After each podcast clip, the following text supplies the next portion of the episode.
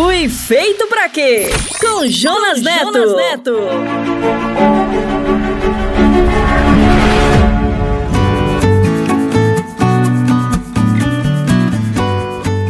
Olá, bem-vindo! Este é mais um episódio da série Fui Feito Pra Quê? Eu sou o Jonas. E eu sou a Val. Obrigada por estar com a gente e pelos seus comentários. Continue enviando suas dúvidas e sua opinião sobre o Fui Feito Pra Quê? Esta é a grande jornada na busca do plano e do sentido para a sua vida, baseado na palavra e na fé em Deus. Porque a palavra diz, somos criação de Deus realizada em Cristo Jesus, para fazermos boas obras, as quais Deus preparou de antemão para que nós as praticássemos. Está em Efésios capítulo dois, verso dez. E para começar, gostaria de chamar o nosso parceiro, o pastor Paulo Matos. E hoje ele irá responder a pergunta, qual o melhor exemplo de caráter na Bíblia? Responde aí, pastor Paulo. Pergunte para o pastor, com Paulo Matos. Pastor, qual o melhor exemplo de bom caráter na Bíblia?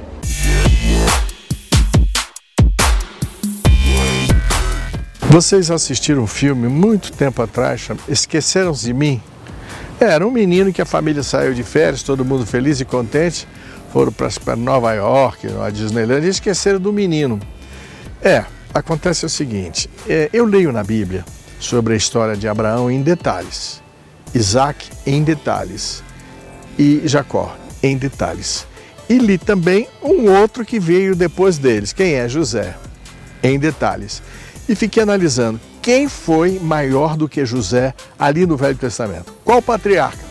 Nenhum, desculpe a minha humilde opinião. Ninguém foi maior do que José, ninguém fez mais bem do que José. José não só protegeu o seu imperador lá do, do Egito, o faraó, como comprou as terras de todo mundo, como ele deu alimento para todo mundo. Esse cara foi sensacional. Ele, ele foi incrível para todas as... Não só para o povo dele lá, é, recebeu seus irmãos depois, olha que perdão que tem na Bíblia, um grande exemplo. Como também proveu de alimento toda aquela região ali do, do Egito, do Baixo e do Alto Egito, e da Síria, da Babilônia, é, do Iraque, Irã, aquelas terras do passado. Ele proveu tudo, mas ele não entrou entre Abrão, Isaac e Jacó. Os três são tidos e mencionados por nós, pastores, pregadores, muito sobre eles. E o quarto ficou de fora. Esqueceram de mim. Eu não sei quem foi que esqueceu de José. Sua história é maravilhosa, brilhante, mas a gente fala Abraão, Isaac e Jacó, os três patriarcas. Agora, os filhos de Jacó foram patriarcas, mas o melhor não foi Rubem, Levi, nenhum deles. O melhor para mim foi José. Então, não se esqueça de alguém na sua família ou na sua vizinhança que seja um cara perfeito, maravilhoso, e exalte. Fale do caráter dessas pessoas. Eles precisam ser reconhecidos. O que Deus faz com você? Reconhece você no livro da vida do Cordeiro. Fui Feito Pra Quê? Com Jonas Neto. Jonas Neto. Valeu, pastor Paulo. Se você tem dúvidas, já sabe, pergunta para ele. Você quer rever este episódio e os anteriores? Acesse o podcast S B N. Anota aí, podcast ponto soboas novas ponto com ponto b r e também no SoundCloud, no Spotify e na Apple. A jornada da autodescoberta implica em conhecer quem criou você. Afinal, foi o Senhor que criou você desde o desenho. Não adianta procurar em outro lugar. Somente quem criou você poderá dizer qual a sua verdadeira identidade e o propósito para a sua vida. E esta é a jornada do Fui Feito Pra Quê? Prepare-se aí, vamos para um novo episódio. Hoje vamos aprender sobre as estradas do céu.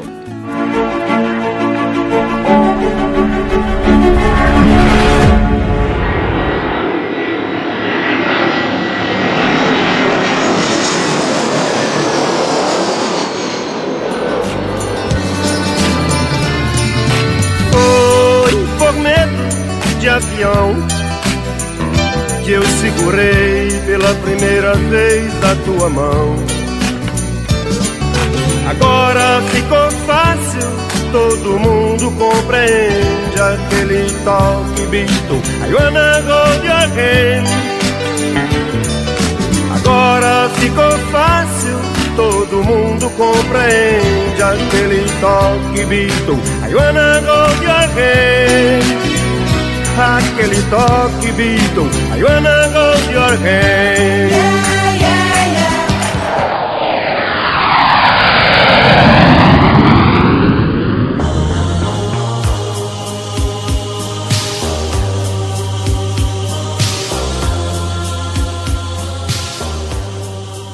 Quando eu era pequeno, eu morei perto de um aeroporto. Passava muitos aviões e eu olhava para o céu e ficava preocupado sobre a possibilidade de uma colisão entre eles. Eu não entendia como funcionavam as estradas do céu. Um dia eu aprendi que existem as aerovias, que são as estradas do céu, e elas possuem definições de largura, de altitude inferior e superior, uma espécie de duto quadrado por onde se desenvolve o voo. As aerovias são definidas em cartas geográficas e são organizadas pelo controle de tráfego aéreo. Em resumo, cada voo é orientado a navegar numa altitude estabelecida previamente. E com o auxílio de instrumentos de navegação, o piloto entra nesse duto de uma determinada altitude e voa até o destino, ou a um ponto qualquer, igualzinho a uma rodovia na Terra. Assim, algumas aeronaves voam em altitudes mais baixas, enquanto outras podem estar voando em altitudes mais altas. Existem muitas formas de testemunhar de Jesus e os momentos certos, como o apóstolo Pedro escreveu. Estejam sempre preparados para responder a qualquer que lhes pedir a razão da esperança que há em vocês. Contudo, faça isso com mansidão e respeito. Está em primeiro Pedro, capítulo três. É impressionante como o mundo precisa do nosso testemunho. Contudo, para falar das maravilhas do Senhor em sua vida, é necessário que você esteja pronto e seja verdadeiro. Testemunhar de Jesus é um desafio, envolve entrega e coragem. Não é no silêncio que os homens se fazem, mas na palavra, no trabalho, na ação-reflexão, declarou o escritor Paulo Freire no livro Pedagogia do Oprimido.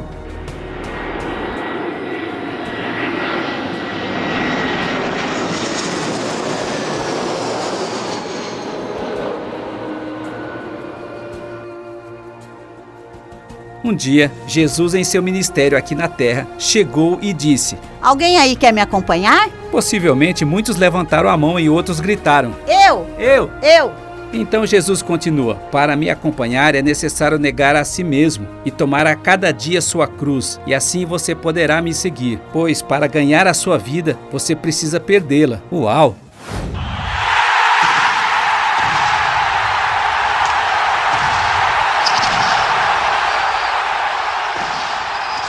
Imagine um jogo de futebol. Não estou falando de um jogo qualquer. É uma final de campeonato. O estádio está lotado e o placar é um sofrível quatro a zero para o adversário. É algo inacreditável, porque seu time é o melhor da temporada. Tem os melhores jogadores e estava invicto até então. A torcida chora desiludida. E para piorar as coisas, você olha para o placar eletrônico e vê o tempo se esvaindo. Quase quarenta e cinco minutos do segundo tempo. O jogo da vida, na perspectiva de Deus, é diferente. Para ganhar o jogo, é preciso perder. Como assim? Nós nos iludimos muitas vezes sobre o que significa e o que é salvação. Ela só pode ser provida pela graça. Na realidade, a vida cristã não é uma jornada de vitórias humanas. Jesus nos convida para negar a si mesmo, oferecer o outro lado da face, perdoar e amar os seus inimigos, bendizer os que nos maldizem, fazer bem aos que nos odeiam e orar pelos que nos maltratam e nos perseguem. E este é um processo que foi amplamente entendido pelo apóstolo Paulo, nestas palavras: "E vivo, não mais eu, mas Cristo vive em mim." Gálatas capítulo dois, verso vinte. E tomar a sua cruz diariamente significa amar a Deus acima de todas as coisas e ao nosso próximo como Cristo nos amou e, se necessário, dar a sua vida por ele. Conforme ele mesmo disse: "Assim, pois, qualquer de vós que não renunciará a tudo quanto tem, não pode ser meu discípulo." Está em Lucas capítulo catorze.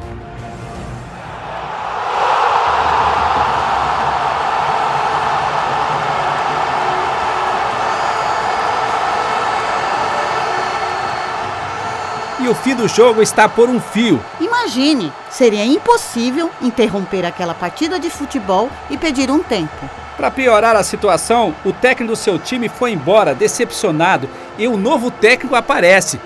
É Jesus! Ele reúne os jogadores, visivelmente derrotados e cansados, e anuncia que haverá uma prorrogação. E faz uma pergunta: "Vocês querem ganhar o jogo?"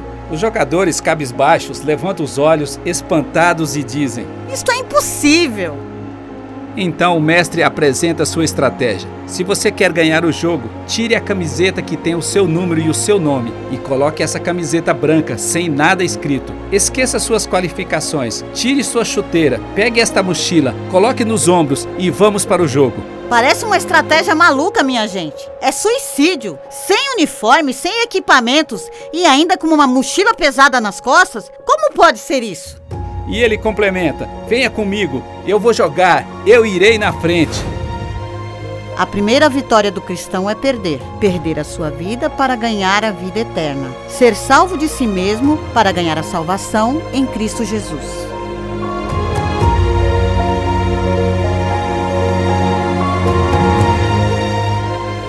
Em uma outra situação, Jesus estava confidenciando muitas verdades aos seus discípulos e os instruiu que não deveriam sair falando sobre elas naquele momento. Não é que Jesus tivesse medo das autoridades, é que haviam muitas coisas que os discípulos só viriam a entender após a sua ressurreição, e Jesus não queria provocar uma reação antecipada dos seus adversários.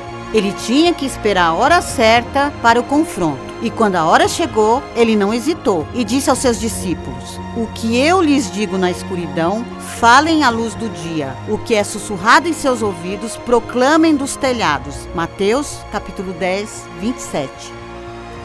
E quando chegou a hora, ele assumiu abertamente quem ele era e por que veio, embora isso tenha lhe custado a vida. O importante e o melhor para nós agora, à luz do dia, à vista de todos, é que podemos proclamar o Evangelho e chamar todos para seguirem a Jesus. Assim como as aeronaves trafegam em aerovias as estradas dos céus, organizadas por altitude, quando andamos com Deus, às vezes Ele se comunica conosco de forma particular, nos revelando coisas íntimas e pessoais. Contudo, outras vezes, Ele nos revela coisas que podem edificar ou alertar nossos amigos, colegas ou parentes que precisam da palavra do Senhor. Aquela palavra poderosa que pode ajudar alguém a compreender e ser alcançado pelo grande amor de nosso Pai, assim como ajudar ajudou e alcançou eu e você.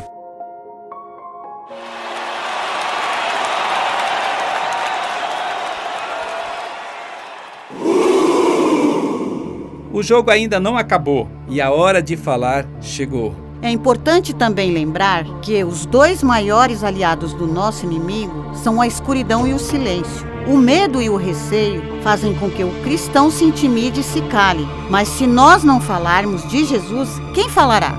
Por isso, chegou a hora de você compartilhar com as pessoas sobre o amor de Jesus e o que Ele tem feito por você a cada dia. Não se intimide, compartilhe, fale através das estradas do céu. Jesus quer usar a sua voz, às vezes forte e alta, e em outras, apenas sussurrando.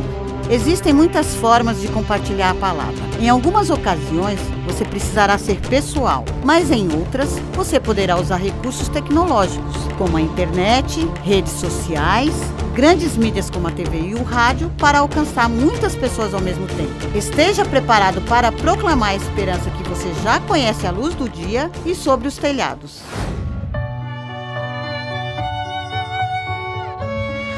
Estou longe de casa há tanto tempo, e com o tempo se aprende. Tão inútil é o orgulho, passageiro é o mundo. E que importância tem os medos, se serão irrelevantes com o tempo? Sou o ensaio de uma vida eterna. Nesta vida eu nada ganho, meu vazio é do teu tamanho. Eu só queria voar, tudo pra trás deixar. Eu só queria voar,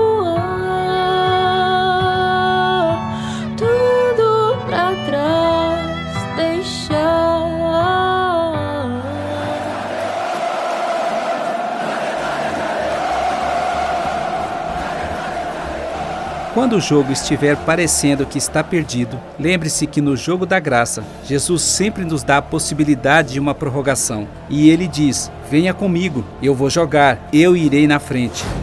É preciso coragem. Existirão muitos obstáculos, mas muitos deles são pequenos e acabamos permitindo que eles nos impeçam de proclamar as boas novas. É preciso ousadia para falar das coisas que o Senhor nos revela e que precisamos compartilhar a todos. É preciso confiança de que o Senhor nos dará as palavras certas conforme Ele mesmo prometeu.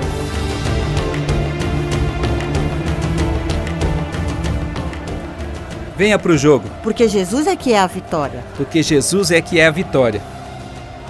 E do outro lado tem uma torcida expectante e pronta para explodir. Na arquibancada e pronta para explodir. São os anjos esperando o fim do jogo. São os anjos esperando o fim do jogo. Saudade do que nunca vi, vontade do que nunca senti. Porque pararam de falar do céu. Estamos pensando muito nesta vida daqui. Você não me deu asas, pois sabia que aqui eu não iria ficar. Ao conhecer as coisas lá do alto, pra terra não se quer mais olhar. Eu só queria voar, tudo pra trás deixar. Eu só queria voar, tudo pra trás deixar. Só você sabe cuidar tão bem de mim. Só você me amará tão bem assim. Só você sabe cuidar tão bem de mim. Só você me amará tão bem assim. E anjos cantem mais alto pra minha alma escutar. Ela veio do céu e de saudade quer voltar.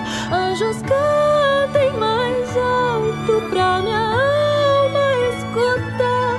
Ela veio do céu e de saudade quer voltar. Quer voltar, quer voltar, quer voltar, quer voltar. Quer voar, quer voar, quer voar, quer voar.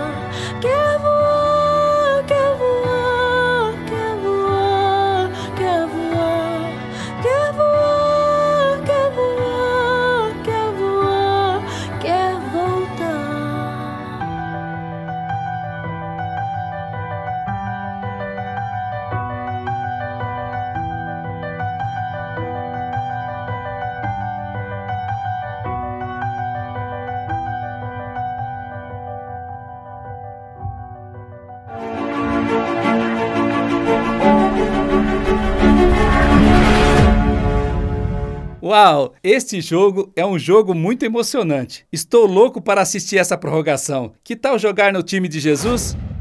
Quer mais? Então não perca o próximo programa, porque iremos aprender mais sobre a grande pergunta da nossa vida. Eu fui feito para quê? Eu oro para que você tenha coragem, ousadia e confiança para falar de Jesus para todas as pessoas e para que nenhum obstáculo te impeça de proclamar as boas novas. Há tantas coisas que o Senhor vai te revelar e você precisa compartilhar. Ele estará com você e te dará as palavras certas segundo suas promessas. Meu Pai, em nome de Jesus, eu declaro uma bênção sobre a vida do meu irmão e da minha irmã que está me ouvindo. E eu faço isso sob a graça que o sacrifício de Jesus nos proporciona. E todos nós dizemos amém.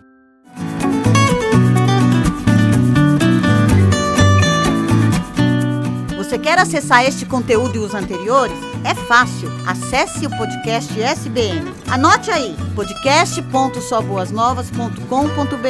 E também no SoundCloud, no Spotify e na Apple. Chegamos ao final. Até o próximo episódio do Fui Feito Pra Quê. Não se esqueça de nos enviar seus comentários e dúvidas. Até, Até lá! lá.